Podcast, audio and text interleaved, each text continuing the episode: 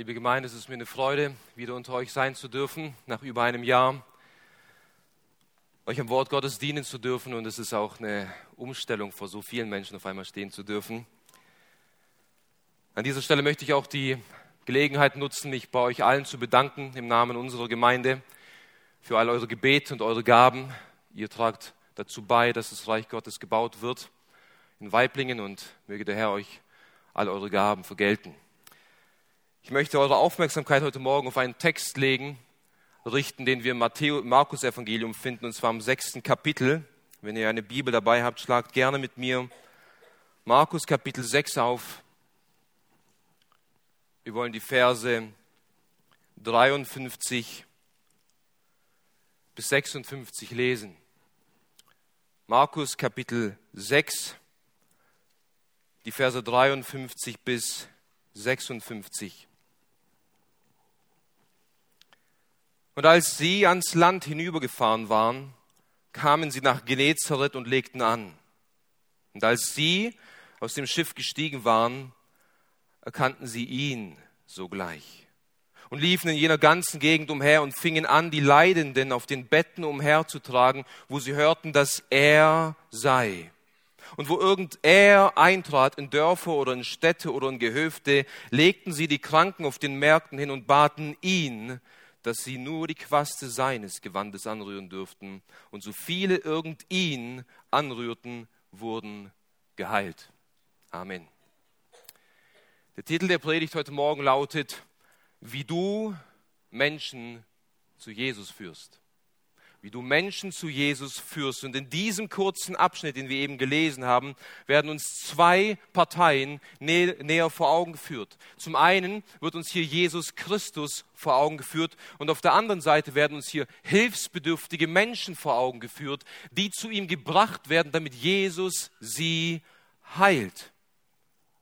Uns wird vor Augen geführt, wie gesunde Menschen, kranke Menschen zu Christus führen, damit Christus sie heilt. Und dieser Text, den wir eben gelesen haben, ist ein absolut Christuszentrierter Text. Denn die Wörter er, ihn oder sein, die sich in diesem Text auf Jesus Christus beziehen, finden sich in den vier Versen insgesamt sechsmal. Es geht um Jesus Christus, um seine Person, um seine Kraft, um seine Herrlichkeit, um seine Macht, Menschen zu heilen. Hier geht es um Jesus Christus. Er ist es, zu dem hilfsbedürftige Menschen gebracht werden. Er ist es und seine Kraft ist es, der sie heilt. Gleichzeitig aber sehen wir in diesem Text, dass es die gesunden Menschen sind, die an die heilende Kraft von Jesus Christus glauben, die kranke Menschen zu ihm bringen, damit Jesus sie heilt. Jeder von uns in diesem Raum, der an Jesus Christus glaubt, ist jeden Tag von Menschen umgeben, die hilfsbedürftig sind. Jeder von uns in diesem Raum ist jeden Tag von Menschen umgeben, die geistlich absolut Leidende sind.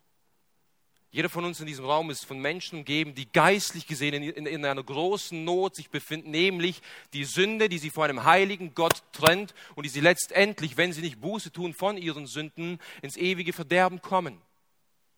Wir, die an Jesus Christus glauben, sind diejenigen, die gesund gemacht worden sind. Diejenigen, die die heilende Quelle kennen, wohin wir diese leidenden Menschen bringen können, damit Jesus Christus sie von ihren Leiden, von ihren Leiden heilen kann. Doch, liebe Geschwister, wenn wir ehrlich sind, es ist nicht so, dass uns oft irgendwo der Mut fehlt, Menschen zu Jesus zu führen. Es ist nicht so, dass uns auch immer wieder irgendwie die Motivation fehlt, Menschen zu Jesus zu führen. Oder sogar, dass uns einige hilfreiche Vorgehensweisen fehlen, wie wir Menschen zu Jesus Christus führen können. Und genau darauf will ich heute in diese Predigt eingehen. Mein Ziel ist es, dir heute Morgen zu helfen, dich sowohl auf der einen Seite zu motivieren, Menschen zu Jesus Christus zu führen, aber auch gleichzeitig hilfreiche Vorgehensweisen an die Hand zu geben, damit du weißt, welche Methoden du anwenden kannst, um Menschen zu Jesus Christus zu führen. Und dieses Ziel möchte ich erreichen, indem wir erstens den Text, wie wir ihn gelesen haben, zunächst auslegen und ihn verstehen, wie er in diesem Kontext hier steht, um dann im Anschluss diese Wahrheiten, die wir aus dem Text herausarbeiten, auf unser Leben anzuwenden und uns Motivationen und Vorgehensweisen zu zeigen, wie wir Menschen zu Jesus führen können. So lasst uns zunächst den Text auslegen. Dieser vorliegende Text, die Verse 53 bis 56 aus dem sechsten Kapitel des Markus-Evangeliums, das ist in gewisser Weise ein zusammenfassender Bericht aus dem Leben und aus dem Dienst von Jesus Christus. Und Markus, der Autor dieses Evangeliums, hat insgesamt drei von diesen zusammenfassenden Berichten in seinem Evangelium verfasst. Der erste zusammenfassende Bericht, der ziemlich ähnlich aufgebaut ist, den finden wir in Kapitel 1, die Verse 32 bis 34. Hier haben wir, nachdem Jesus Christus in der Öffentlichkeit aufgetreten ist, nachdem er getauft wurde von Johannes dem Täufer, nachdem er seinen Dienst begonnen hat und die Schwiegermutter von Petrus geheilt hat und sämtliche Menschen dort in Kapernaum und in der Gegend geheilt hat, finden wir dann die Verse 32 bis 34. Als es aber Abend geworden und die Sonne untergegangen war, brachten sie alle Leidenden und Besessenen zu ihm, und die ganze Stadt war in der Tür versammelt. Und er heilte viele, die an mancherlei Krankheit litten, und er trieb viele Dämonen aus und erlaubte den Dämonen nicht zu reden, weil sie ihn kannten. Auch das ist ein zusammenfassender Bericht, ähnlich wie bei uns in Kapitel 6. Der zweite dieser zusammenfassenden Berichte aus dem Leben und Dienst von Jesus Christus, den finden wir dann in Kapitel 3, die Verse 7 bis 12. Und hier haben wir, nachdem Jesus Christus einige Debatten und Auseinandersetzungen mit den Schriftgelehrten gehabt hat, einen zusammenfassenden Bericht, wie die Schriftgelehrten ihn ablehnten und ihn sogar umbringen wollten, wohingehend eine große Volksmenge aus Jerusalem und Israel und über die Grenzen Israels hinaus, Heiden, zu ihm gekommen sind, um sich von ihm heilen zu lassen. Ich lese ab Vers 7, Kapitel 3. Und Jesus zog sich mit seinen Jüngern an den See zurück, und eine große Menge von Galiläa folgte, von Judäa und von Jerusalem und von Idumäa und jenseits des Jordan und der Gegend um Tyrus und Sidon, kam eine große Menge zu ihm, als sie gehört hatten, wie vieles er tat. Und er sagte seinen Jüngern, dass ein Boot für ihn bereit bleiben solle, wegen der Volksmenge, damit sie ihn nicht bedrängen. Denn er heilte viele, so dass alle, die Plagen hatten, ihn überfielen, um ihn anrühren zu können. Das ist der zweite von drei zusammenfassenden Berichten. Und der dritte, den finden wir bei uns in Kapitel 6, den wir heute betrachten wollen.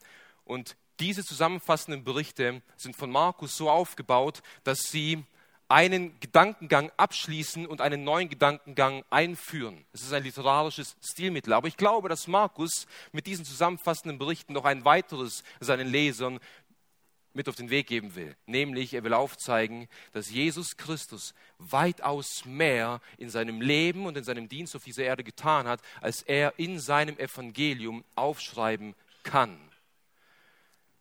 So finden wir zum Beispiel im Johannesevangelium, der letzte Vers seines Evangeliums in Johannes Kapitel 21, Vers 25, die Worte, es sind aber auch viele andere Dinge, die Jesus getan hat. Und wenn diese einzeln niedergeschrieben würden, so würde, denke ich, selbst die Welt die geschriebenen Bücher nicht fassen. Sein Dienst war so umfangreich und so gewaltig, dass alle Bücher der Erde nicht aufschreiben könnten, was er getan hat. Und Markus versucht in gewisser Weise in diesen Zusammenfassungen aufzuzeigen, dass Jesus Christus viele Dinge getan hat. Und diese Zusammenfassungen sind ähnlich miteinander aufgebaut, alle drei. Zunächst finden wir hier dass Jesus Christus an einen bestimmten Ort kommt. Als zweites finden wir hier, wie Menschen zu ihm gebracht werden. Und als drittes finden wir hier, wie Jesus diese Leidenden heilt. Jesus kommt an einen Ort, Menschen werden zu ihm gebracht, Jesus heilt sie. Und in dieser Reihenfolge möchten wir auch nun den vorliegenden Text auslegen. Zunächst, Jesus kommt an einen bestimmten Ort, nämlich Genezareth. Hier heißt es in Vers 53, und als sie ans Land hinübergefahren waren, kamen sie nach Genezareth und legten an. Wenn hier die Rede ist, sie, als sie ans Land hinübergefahren sind, dann ist die Rede von Jesus Christus und seinen zwölf Jüngern. Wieso betone ich es so? Es ist höchst bemerkenswert, dass Jesus Christus hier mit seinen Jüngern an das Ufer von Genezareth kommt. Wieso ist es bemerkenswert? Nun, dazu müssen wir einen Blick in den Kontext werfen. In, dem, in den Versen 39 bis 44 vom sechsten Kapitel finden wir dieses große Wunder der Speisung der 5000 von Jesus Christus mit nur fünf Broten und zwei Fischen. Und nachdem Jesus diese große Volksmenge mit seinen zwölf Jüngern gespeist hat, dieses große Wunder vollbracht hat, schickt er seine Jünger alleine weg. So lesen wir in Vers 45. Und sogleich nötigte er seine Jünger, in das Schiff zu steigen und an das jenseitige Ufer nach Bethsaida vorauszufahren, während er die Volksmenge entlässt. Er schickt seine Jünger alleine weg. Er bleibt alleine auf dem Land. Diese Tatsache wird uns in Vers 47 nochmal näher vor Augen geführt. Und als es Abend geworden war, war das Schiff mitten auf dem See und er alleine auf dem Land. Seine Jünger waren auf dem Schiff, alleine auf dem, äh, auf dem See und Jesus Christus war alleine auf dem Land. Und dann passiert dieses, dieser große Sturm kommt auf, die Jünger befinden sich in, in, in Lebensgefahr und Jesus Christus befindet sich am Land im Gebet vertieft. Aber sie, seine Jünger, notleiden, wie uns der Text es lehrt, und er geht ihnen zu helfen, und zwar indem er auf Wasser läuft. Indem er die, die Naturgesetze außer Kraft setzt und somit auch beweist, dass er selbst Gott ist. Und er kommt zu seinen Jüngern, nimmt ihnen die Angst vor dem Tod, offenbart sich ihnen als Gott und kommt in das Boot, wie wir in Vers 51 lesen. Und er stieg zu ihnen in das Schiff und der Wind legte sich. Das heißt, jetzt ist Jesus Christus bei seinen Jüngern. Und deswegen ist es so erstaunlich, wenn wir hier in Vers 53 lesen, dass sie gemeinsam an das Ufer von Bethsaida kommen. Wieso? Weil er sie eigentlich zuerst alleine weggeschickt hat. Und wieso sie hier nach Bethsaida kommen, obwohl er sie, Entschuldigung, wieso sie hier nach Genezareth kommen, obwohl er sie in Vers 45 nach Bethsaida vorausgeschickt hat, sagt uns der Text nicht. Es spielt auch keine große Rolle. Was hier wichtig ist, ist, dass Jesus Christus an einen Ort kommt, wo ihn die Menschen kannten. Genezareth liegt am Westen, im Westen vom See Genezareth und dort hat er schon viele Dinge gewirkt, viele Wunder getan. Das heißt, die Menschen kannten ihn bereits. Er war dort keine unbekannte Person, weshalb wir dann auch in Vers 54 lesen. Und als sie aus dem Schiff gestiegen waren, erkannten sie, das heißt die Bewohner dort, ihn sogleich. Diejenigen, die aus dem Schiff stiegen, sind, wie wir gesehen haben, Jesus und seine zwölf Jünger. Doch das Interessante ist, dass die Bewohner aus Genezareth sich nicht für die zwölf Jünger interessieren, sondern für diese eine einzige Person. Sie erkannten ihn sogleich. Der Fokus liegt auf Jesus Christus, darauf, dass die Bewohner ihn erkannten. Ihr Begehren, ihr Verlangen, ihr Sehnen war auf Jesus Christus gerichtet. Und als die Bewohner Jesus erkannten, folgt eine typische Reaktion, die uns zum zweiten Punkt führt. Hilfsbedürftige Menschen werden zu Jesus Christus geführt in Vers 55. Als sie ihn erkannten, liefen sie in jener ganzen Gegend umher und fingen an, die Leidenden auf den Betten umherzutragen, wo sie hörten, dass er sei. Und die Stadt Genezareth war eine fünf Kilometer lange Stadt und eine eineinhalb Kilometer tiefe oder, oder breite Stadt. Das heißt, es war keine kleine Stadt. Und die Menschen sind außer Rand und Band geraten. Sie liefen in der ganzen Gegend umher und haben Leuten erzählt, Jesus ist da, Jesus ist da, Jesus ist da. Nun wisst ihr, in der jüdischen Gesellschaft damals, sie kannte nichts von den modernen Gesundheitssystemen oder von den modernen äh, Pflegediensten, wie wir sie heute in der westlichen Welt kennen. Wenn du damals krank warst, dann gab es zwei Möglichkeiten. Entweder sorgten sich deine Bekannten oder Verwandten um dich oder du lebtest als Bettler auf der Straße und hast dein Brot mit Betteln verdient. Als nun bekannt wurde, dass Jesus Christus in der Gegend war, liefen die Bekannten und die Verwandten nach Hause und auf die Straßen und auf die Gassen und erzählten, dass Jesus Christus da ist. Und die Menschen fingen an, die Leidenden, die Kranken auf Betten zu Jesus Christus zu führen. Dass die Leidenden auf Betten zu Christus geführt wurden, zeigt uns offensichtlich, dass diese Menschen, die krank waren, so krank waren, dass sie von sich selbst aus nicht zu Christus kommen konnten. Sie waren angewiesen auf externe Hilfe, von Hilfe, die von außen kommt. Doch Markus begrenzt sich hier nicht nur auf Genezareth, sondern er erweitert diese Handlung der Menschen, indem er in Vers 56a sagt, und wo irgend er eintrat, in Dörfer oder in Städte oder in Gehöfte, legten sie die Kranken auf den Märkten hin und baten ihn, dass sie nur die Quaste seines Gewandes anrühren durften. Das heißt, egal an welchen Ort Jesus Christus kam, nachdem er Genezareth durchzogen hat und weitergegangen ist, egal ob es kleine Dörfer waren, in die er gegangen ist, egal ob es große Städte waren, in die er gegangen ist, egal ob es Bauernhöfe, Gehöfte waren, in die er gegangen ist, als die Menschen hörten, dass Jesus Christus da ist, fingen sie an, die Leidenden an den Ort zu bringen, wo Jesus mit Sicherheit hinkommen wird, nämlich die Märkte. Dort, wo das Leben sich abspielt. Der Marktplatz, dort wo sich auch das Leben heutzutage in den großen Städten abspielt. Dorthin brachten sie die Leidenden, weil sie davon überzeugt waren, dass Jesus Christus dorthin kommen wird. Und das Bemerkenswerte hier an den Menschen war, dass sie daran glaubten, dass eine einzige Berührung von Jesus Christus ausreichen wird, um die Leidenden zu heilen. Denn sie baten ihn, dass sie nur die Quaste seines Gewandes anrühren durften. Nun, die Quaste am Gewand eines Juden, es war in gewisser Weise von Gott verordnet, damit die Juden sich an die Gesetze und an die Gebote Gottes erinnern und nicht vergessen, was Gott ihnen geboten hat. Das war das, das Anliegen Gottes mit solch einer Quaste an den Gewändern von, von den Juden. Es, es heißt in 4. Mose 15, die Verse 38 bis 39, wie Gott zu Mose spricht, redet zu den Kindern Israel und spricht zu ihnen, dass sie sich eine Quaste an den Zipfel ihrer Kleider machen bei ihren Geschlechtern und dass sie an die Quaste des Zipfels eine Schnur aus blauem Purpur setzen und es soll euch zu einer Quaste sein, dass ihr, wenn ihr sie anseht, euch an alle Gebote des Herrn erinnert und sie tut und dass ihr nicht umherspäht eurem Herzen und euren Augen nach denen ihr nachhurt. Es war in gewisser Weise eine Erinnerung, eine Mahnung, eine Warnung für das Volk Israel, wenn sie die Quaste sehen, okay, wir wollen uns an das Gebot Gottes halten. Dies offenbart uns auf der einen Seite, dass Jesus Christus ein Jude war und dass er sich an die Gesetze Gottes hielt. Und die Quaste seines Gewandes reichte bis zum Boden. Und diese Kranken und Leidenden, die auf dem Boden lagen, sie baten ihn, diese Quaste anrühren zu können, denn die Quaste reichte so weit runter, dass sie nur ihre Hand ausstrecken mussten, mehr nicht. Sie glaubten daran, dass die Berührung eines Stücks Stoffs von Jesus Christus Heilung für Leiden sein wird. Was uns in gewisser Weise die Geschichte der blutflüssigen Frau in Erinnerung ruft, die in Markus Kapitel 5 beschrieben wird, wo die Frau in sich selbst sagte, Kapitel 5, Vers 28, wenn ich auch nur seine Kleider anrühre, werde ich geheilt. Dieses, dieser Glaube, diese Überzeugung war unter dem Volk Israel.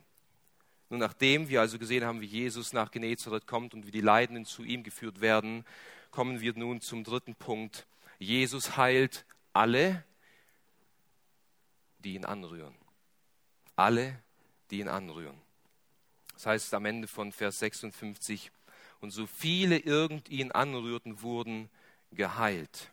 Eine einzige Berührung von Jesus Christus heilte diese Menschen. Und jetzt will ich, dass ihr gut aufpasst. Ich bin davon überzeugt, dass nicht die Berührung eines Stück Stoffs von Jesus Christus sie geheilt hat.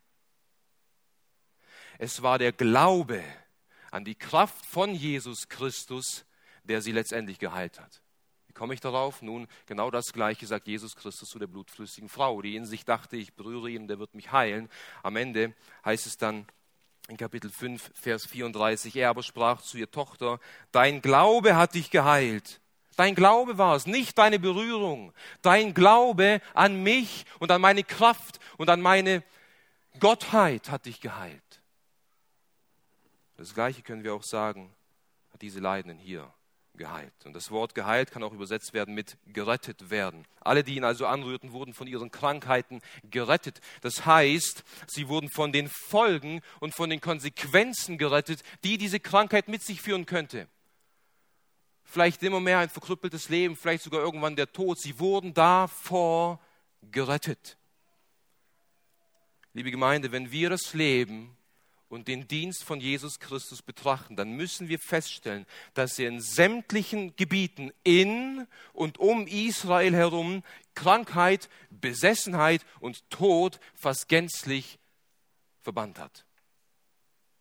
Während seiner Lebzeit auf dieser Erde. Und indem Jesus Christus zu seiner Lebzeit hier auf dieser Erde in Israel und in der Umgebung Krankheit, Besessenheit und Tod entfernte, offenbarte er dadurch, dass er der verheißene Messias ist, der im Alten Testament verheißen wurde, um sein Volk Israel zu erretten. Peter hat es vorher ganz kurz erwähnt. Ich lese diese Stelle aus Jesaja ab äh, Kapitel 35, ab Vers 5 vor, wo Gott in gewisser Weise prophezeit, dass Gott selbst zu seinem Volk kommen wird. Gott selbst wird zu seinem Volk kommen und er wird sein Volk retten. Und dann beschreibt Jesaja, was passieren wird, wenn Gott zu seinem Volk kommen wird, um es zu retten.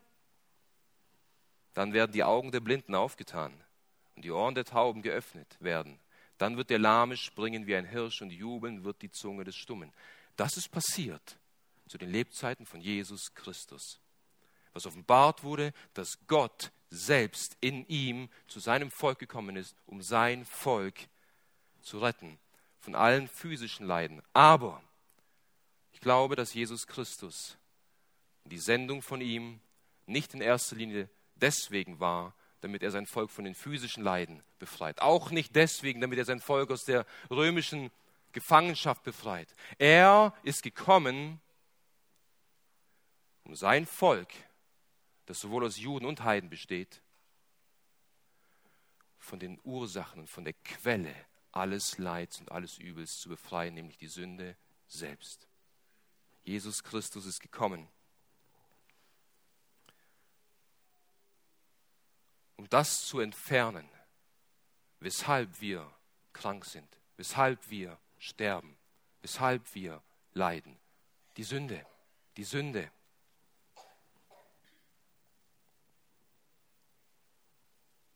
Er kam, um den Satan und um das, um das Reich des Satans zu zerstören. Und dieses Ziel hat Jesus Christus glorreich und erfolgreich erfüllt, indem er ein sündloses Leben auf dieser Erde lebte, stellvertretend für die Sünden seines Volkes am Kreuz von Golgatha, den Zorn seines Vaters an seinem Leib getragen hat und gestorben ist und am dritten Tag von den Toten auferstanden ist und somit Unverweslichkeit und ewiges Leben ans Licht gebracht hat und dem Satan den Kopf zermalmt hat, die Sünde besiegt hat und den Tod verbannt hat. Dadurch hat Jesus Christus eine Erlösung gewirkt, wodurch die größte Qual und das größte Leid besiegt wurde, nämlich die Sünde selbst. Dieser Text, dieser zusammenfassende Bericht über das Leben von Jesus Christus zeigt uns also auf, dass Jesus gekommen ist, um Menschen von der Quelle allen Übels zu retten und zu heilen, nämlich von der Sünde. Jesus selbst sagt, dass das sein Auftrag war. Lukas Kapitel 19, Vers 10. Denn der Sohn des Menschen ist gekommen, zu suchen und zu retten, was verloren ist. Das heißt, er ist gekommen, um zu suchen und zu heilen, was krank ist zu suchen und zu retten, was verloren ist. Die Verlorenheit ist die größte Qual des Menschen. Und Geschwister, das Gleiche gilt auch heute noch. Auch wenn unser Gesundheitssystem dafür sorgt, sämtliche Krankheiten zu bekämpfen und zu heilen, kann nur Jesus Christus alleine das Übel der Sünde heilen. Und auch wenn Christus nicht mehr physisch unter uns ist, liegt seine Kraft, Menschen von der Macht der Sünde zu befreien, in der Verkündigung des Evangeliums. Genauso wie die Leidenden in unserem Text nicht von sich selbst aus zu Christus kommen konnten, so kann kein Sünder von sich selbst aus zu Christus kommen. Genauso wie die Leidenden externe Hilfe brauchten, von gesunden Menschen zu Christus geführt werden mussten, so muss der Sünder, so kann der Sünder von sich selbst aus nicht zu Christus kommen, sondern wir als gläubige Christen müssen sie zu ihm bringen.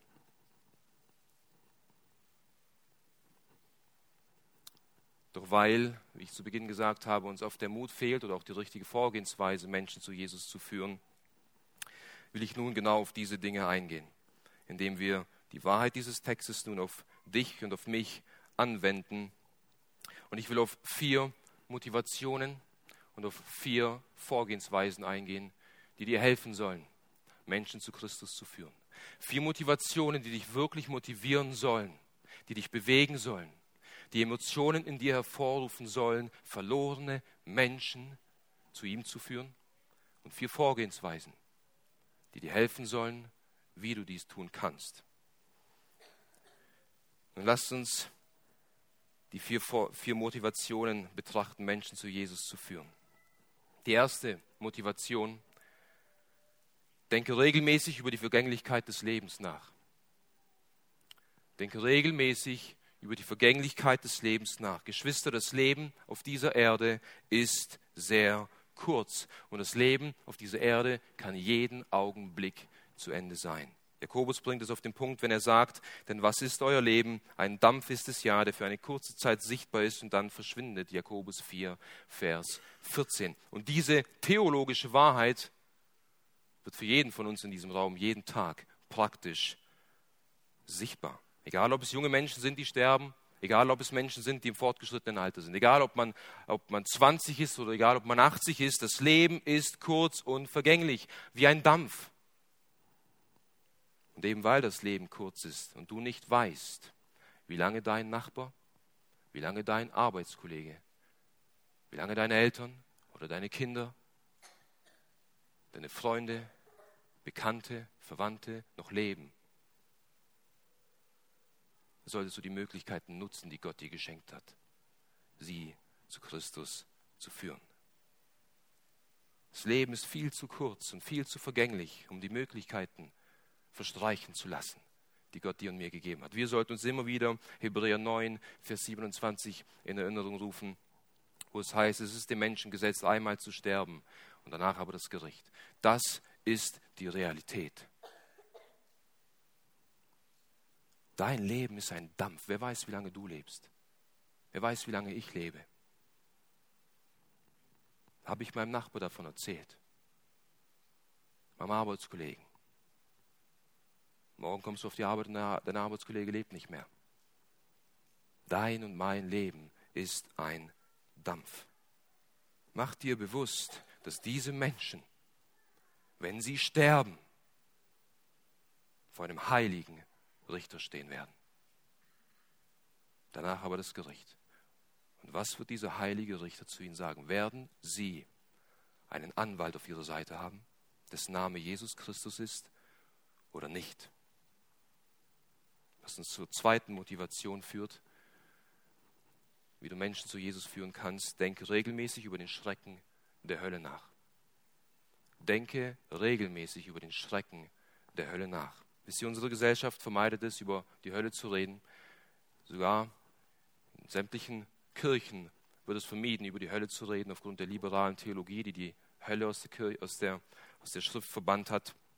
Aber wenn wir ernsthaft darüber nachgeben, nachdenken, was diejenigen erwartet, die in ihren Sünden sterben, dann sollte es dich förmlich raustreiben. Unser Herr Jesus Christus selbst und die ganze Bibel sprechen viel über den Schrecken der Hölle. Ich möchte einige Begriffe zitieren und Verse zitieren, die uns den Schrecken der Hölle vor Augen führen. Die Hölle wird beschrieben als ein Ort, wo das Heulen und das Zähneknirschen sein wird. Sie ist ein Ort, wo der Wurm nicht stirbt und das Feuer nicht erlischt.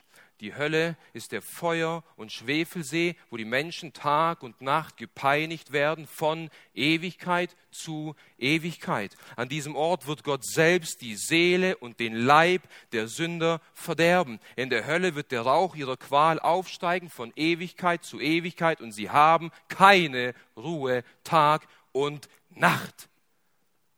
Das ist die Realität der Hölle. Das ist der Ort, an dem die Menschen hinkommen werden, die in ihren Sünden sterben. Und zwar nicht nur für eine kurze Zeit, bis sie ihre Sünden gebüßt haben. Sie sündigen gegen einen heiligen Gott und gegen einen ewigen Gott und deswegen wird ihre Strafe eine ewige Strafe sein. Weil Paulus diesen Schrecken der Hölle kannte, trieb es ihn förmlich raus zu den Menschen, wenn er in 2. Korinther 5, Vers 11 sagt, da wir nun den Schrecken des Herrn kennen, so überreden wir die Menschen, weil wir wissen, was ein heiliger Gott mit Sündern tun wird, die in ihren Sünden sterben. Gehen wir raus und überreden die, die Menschen, Buße von ihren Sünden zu tun, an Jesus Christus zu glauben, um vor dem kommenden Gericht gerettet zu werden. Das war eine Motivation von Paulus, liebe Geschwister. Das ist eine legitime und eine wichtige Motivation für dich und mich. Und auch wenn dieses Thema schmerzhaft ist, tust du und tue ich gut daran, uns regelmäßig mit diesem Thema zu beschäftigen damit wir die Menschen warnen können vor diesem Ort. Das Dritte, was dich und mich motivieren soll, Menschen zu Jesus zu führen, ist, denke regelmäßig über den Wert einer Seele nach. Denke regelmäßig über den Wert einer Seele nach.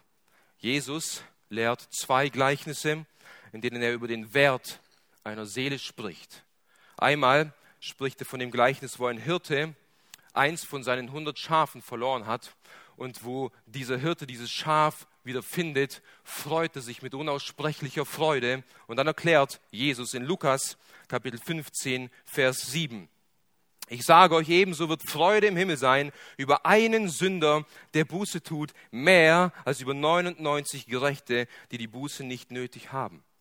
Daraufhin erklärt er ein zweites Gleichnis von einer Frau, die ein Stück Geld verloren hat und sich über die Maßen freut, als sie dieses Stückchen Geld wieder gefunden hat. Und dann erklärt Jesus wiederum in Lukas 15, Vers 10, ebenso sage ich euch, ist Freude vor den Engeln Gottes über einen Sünder, der Buße tut. In den Augen Gottes und in den Augen der Engel ist eine einzige Seele kostbar, wertvoll.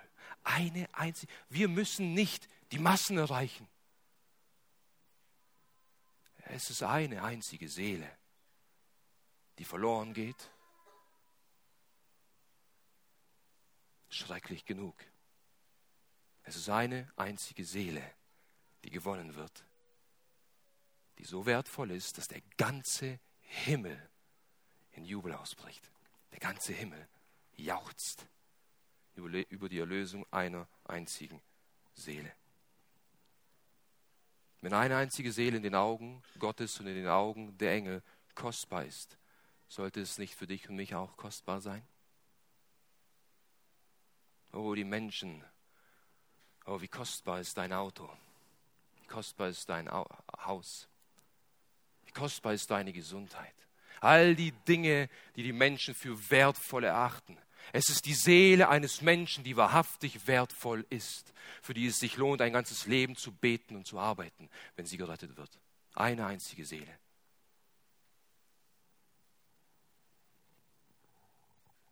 Deswegen sagt Markus in Kapitel 8, Vers 36 oder Jesus sagt es, denn was nützt es einem Menschen, wenn er die ganze Welt gewinnt und seine Seele einbüßt?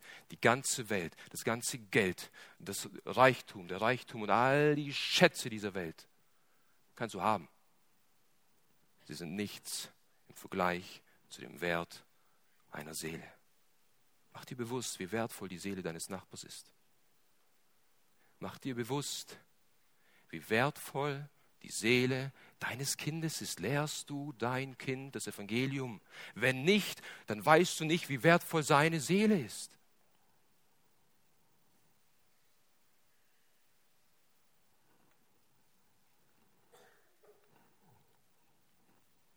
Eine letzte Motivation, um Menschen zu Jesus zu führen, ist, denke regelmäßig über die Kraft des Evangeliums nach.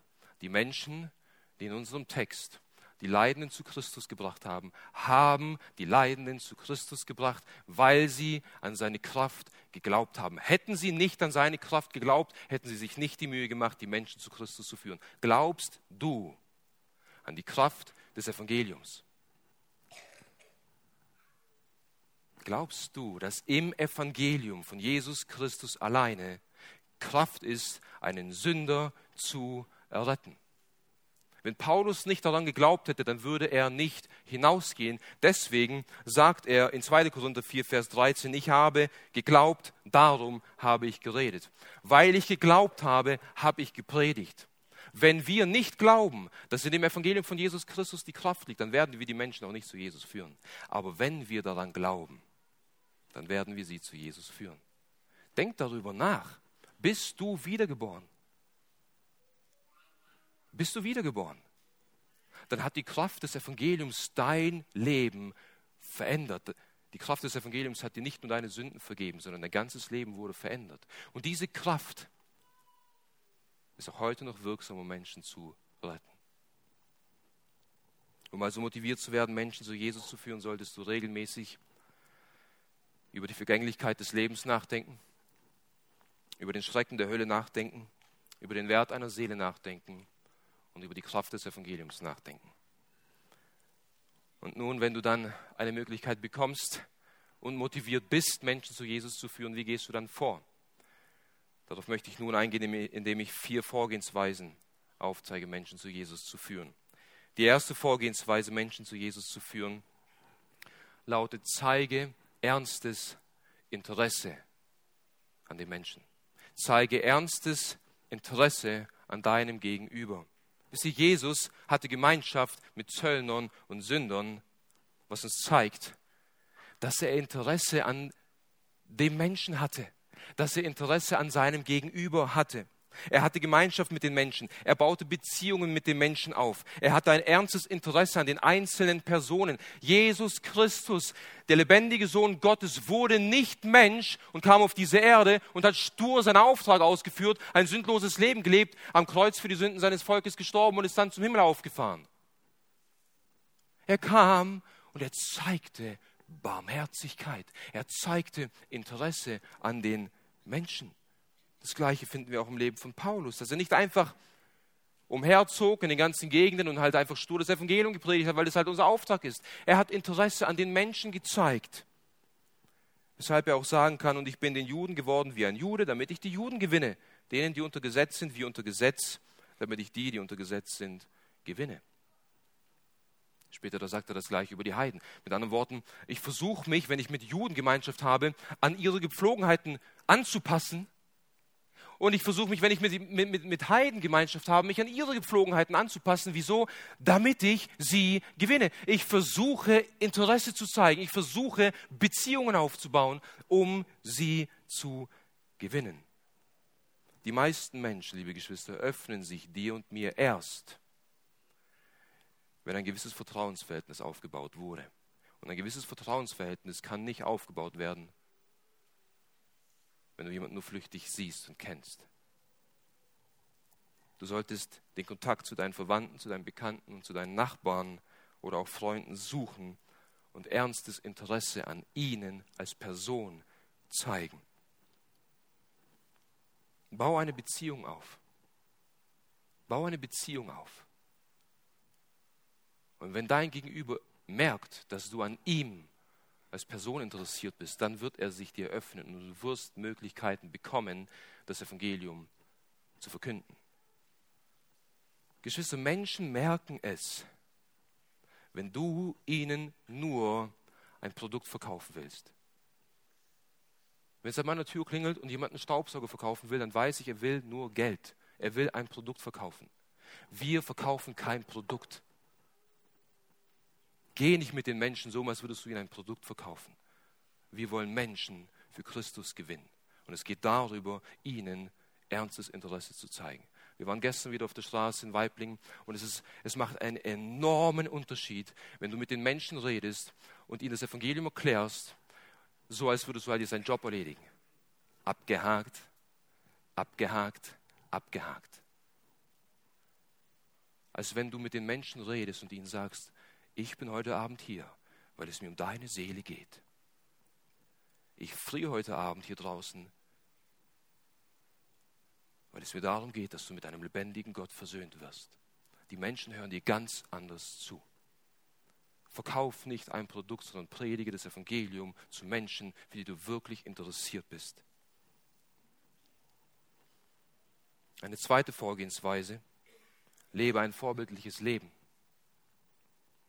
Lebe ein vorbildliches Leben. Paulus wusste, dass die Effektivität seines Dienstes und die Produktivität, Menschen zu Christus zu führen, darin liegt, ein vorbildliches Leben zu leben.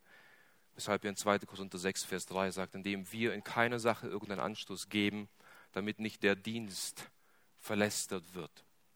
Ich versuche so zu leben, dass ich in keiner Weise in irgendeiner Weise einem Menschen den einen Anstoß gebe, wodurch mein Dienst verlästert wird, weil dadurch mache ich Gott Unehre und ich werde die Menschen nicht zu Christus führen können. Du kannst nicht mit deinen Bekannten und Verwandten Gemeinschaft haben, mit ihnen fluchen, saufen und trinken und auf eine Möglichkeit warten, ihnen das Evangelium zu erzählen. Du kannst nicht davon ausgehen, dass die Menschen deinen Worten glauben, wenn du mit deiner Frau oder mit deinem Ehemann oder mit deinen Kindern äußerst unvorbildlich umgehst. Wir müssen darauf, nicht nur der Pastor, nicht nur die Ältesten sollten untadelig sein, du und ich. Unsere Effektivität, Menschen zu Christus zu führen, hängt davon ab, wie du lebst. Wie lebst du? Gibst du deinen Nachbarn, deinen Arbeitskollegen, deinen Bekannten und Verwandten einen Anstoß zu lästern. Wenn du dies tust, dann tu Buße und kehr um. und flehe Gott an, dass er dir die Gnade schenkt, ein vorbildliches Leben zu leben, damit du umso effektiver Menschen zu Jesus führen kannst. Wenn du also Beziehungen aufbaust und wenn du ein vorbildliches Leben lebst, dann folgt ein drittes, was enorm wichtig ist, wie du Menschen zu Jesus führen kannst. Erkläre deinem Gegenüber das ganze Evangelium. Geschwister, wir Menschen zu Jesus Christus zu führen, bedeutet nicht, Menschen in die Gemeinde zu bringen. Es bedeutet nicht, Menschen in irgendeine Kirchengemeinschaft zu führen oder in irgendeine äh, Religion zu führen. Menschen zu Jesus Christus zu führen bedeutet, wir führen Menschen zu einer Person. Zu einer historischen, zu einer realen Person, die gelebt hat, die gestorben ist, auferstanden ist und in alle Ewigkeit lebt. Die Gemeinde spielt eine zentrale Rolle, wo die Person, die sich dann bekehrt, getauft wird und gelehrt wird in allen Dingen des Evangeliums. Aber unsere Aufgabe, unser Job ist es, nicht in erster Linie Menschen in die Gemeinde zu führen, sondern zu einer Person. Und aus diesem Grund müssen wir den Menschen erklären, wer Jesus ist und was er getan hat, damit sie verstehen, wieso und wie sie Heilung für ihre Seelen erfahren können. Du musst also ein klares Verständnis des Evangeliums haben, um die Menschen zu Jesus zu führen. Du musst den Menschen das Gesetz Gottes aufzeigen, damit sie anhand des Gesetzes erkennen, dass sie Sünder sind und sich gegen einen heiligen Gott auflehnen und unter seinem Zorn stehen. Du musst den Menschen aufzeigen, dass Jesus Christus aus diesem Grund auf diese Erde kam, um anstelle von uns ein sündloses Leben zu leben und das Gesetz Gottes vollkommen zu halten. Sein aktiver Gehorsam auf dieser Erde gegenüber allen Geboten Gottes. Du musst ihnen dann aufzeigen, dass Jesus Christus nicht nur einen aktiven Gehorsam lebte, sondern auch einen passiven Gehorsam, indem er stellvertretend für die Sünden seines Volkes ans Kreuz ging, um dort Sühnung zu wirken für die Übertretung des Gesetzes, obwohl er das Gesetz gehalten hat. Du musst ihnen aufzeigen, dass Jesus Christus am dritten Tag von den Toten auferstanden ist und somit Gott der Vater sein Opfer angenommen hat und in Jesus Christus wirklich Vergebung der Sünden zu finden ist. Und du musst ihnen aufzeigen, was es heißt, Buße zu tun, sich abzuwenden von seinen Sünden und was es heißt, an Jesus Christus allein zu glauben. Du musst deinem Gegenüber das ganze und das klare Evangelium predigen. Kannst du das? Weißt du, was das Evangelium ist? Kannst du deinem Gegenüber Schritt für Schritt aufzeigen, wer Jesus ist und was er getan hat und was man tun muss, um errettet zu werden? Du baust also Beziehungen auf, du lebst ein vorbildliches Leben und du zeigst deinem Gegenüber das klare Evangelium. Und eine vierte und letzte Vorgehensweise, wie du Menschen zu Jesus führen kannst, bete und vertraue auf die Führung Gottes bete und vertraue auf die Führung Gottes. Die Bewohner dieser Gegend hier in Genezareth, sie hatten erst die Möglichkeit bekommen, ihre Leidenden zu Christus zu bringen, als er in ihrer Gegend war. Davor hatten sie die Möglichkeit nicht gehabt. Nicht immer bietet sich für dich und für mich die richtige Möglichkeit, Menschen zu Christus zu führen. Wir sollten uns also deshalb nicht verrückt machen oder uns unnötig unter Druck setzen, wo kann ich jetzt wen zu Christus führen. Diese Vorgehensweise führt oftmals dazu, dass wir dann die Menschen überfahren und unsensibel mit ihnen umgehen und anstatt sie zu Christus zu führen, schrecken wir sie ab. Wir sollten beten und vertrauen und warten, bis Gott uns die richtigen Menschen zur richtigen Zeit zur Seite stellt und die Türen geöffnet werden, um sie zu Christus zu führen. Das ist genau das, was Paulus meint, wenn er in Kolosser 4, Vers 3 sagt, betet zugleich auch für uns, damit Gott uns eine Tür des Wortes auftue, das Geheimnis des Christus zu reden um dessen Willen ich auch gebunden bin. Wir sollten unsere Munition nicht einfach so verschießen. Wir sollten die Perlen nicht einfach vor die Säue werfen. Wir sollten weise mit den Möglichkeiten umgehen, die Gott uns gibt. Aber wenn Gott dir eine Möglichkeit gibt, Menschen zu ihm zu führen, dann verpass sie nicht. Dann solltest du sie nicht verpassen. Um also Menschen zu Christus zu führen, solltest du erstens ein ernstes Interesse an deinem Gegenüber zeigen. Zweitens ein vorbildliches Leben führen. Drittens das ganze Evangelium erklären können. Und viertens auf die geeigneten Möglichkeiten warten. Dieser zusammenfassende Bericht aus dem Dienst und aus dem Leben von Jesus Christus hat uns also deutlich aufgezeigt, wie gesunde Menschen, notleidende Menschen zu Christus gebracht haben, weil sie an die rettende Kraft von Jesus Christus geglaubt haben. Und ich hoffe sehr, dass wir durch diesen Bericht sowohl motiviert wurden, aber auch praktische Hilfen bekommen haben, Menschen zu Jesus zu führen. Und wenn du heute hier sitzt und merkst, dass du eigentlich in den letzten Wochen, Monaten oder auch Jahren geschlafen hast, und du merkst, dass die Seelen der Menschen um dich herum dir nicht viel wert waren, dann tu Buße. Dann kehr um und lege alles ab in deinem Leben, was dich hindert, Menschen zu Jesus zu führen. Und möge Gott uns dabei helfen. Amen. Ja, lasst uns aufstehen zum Gebet.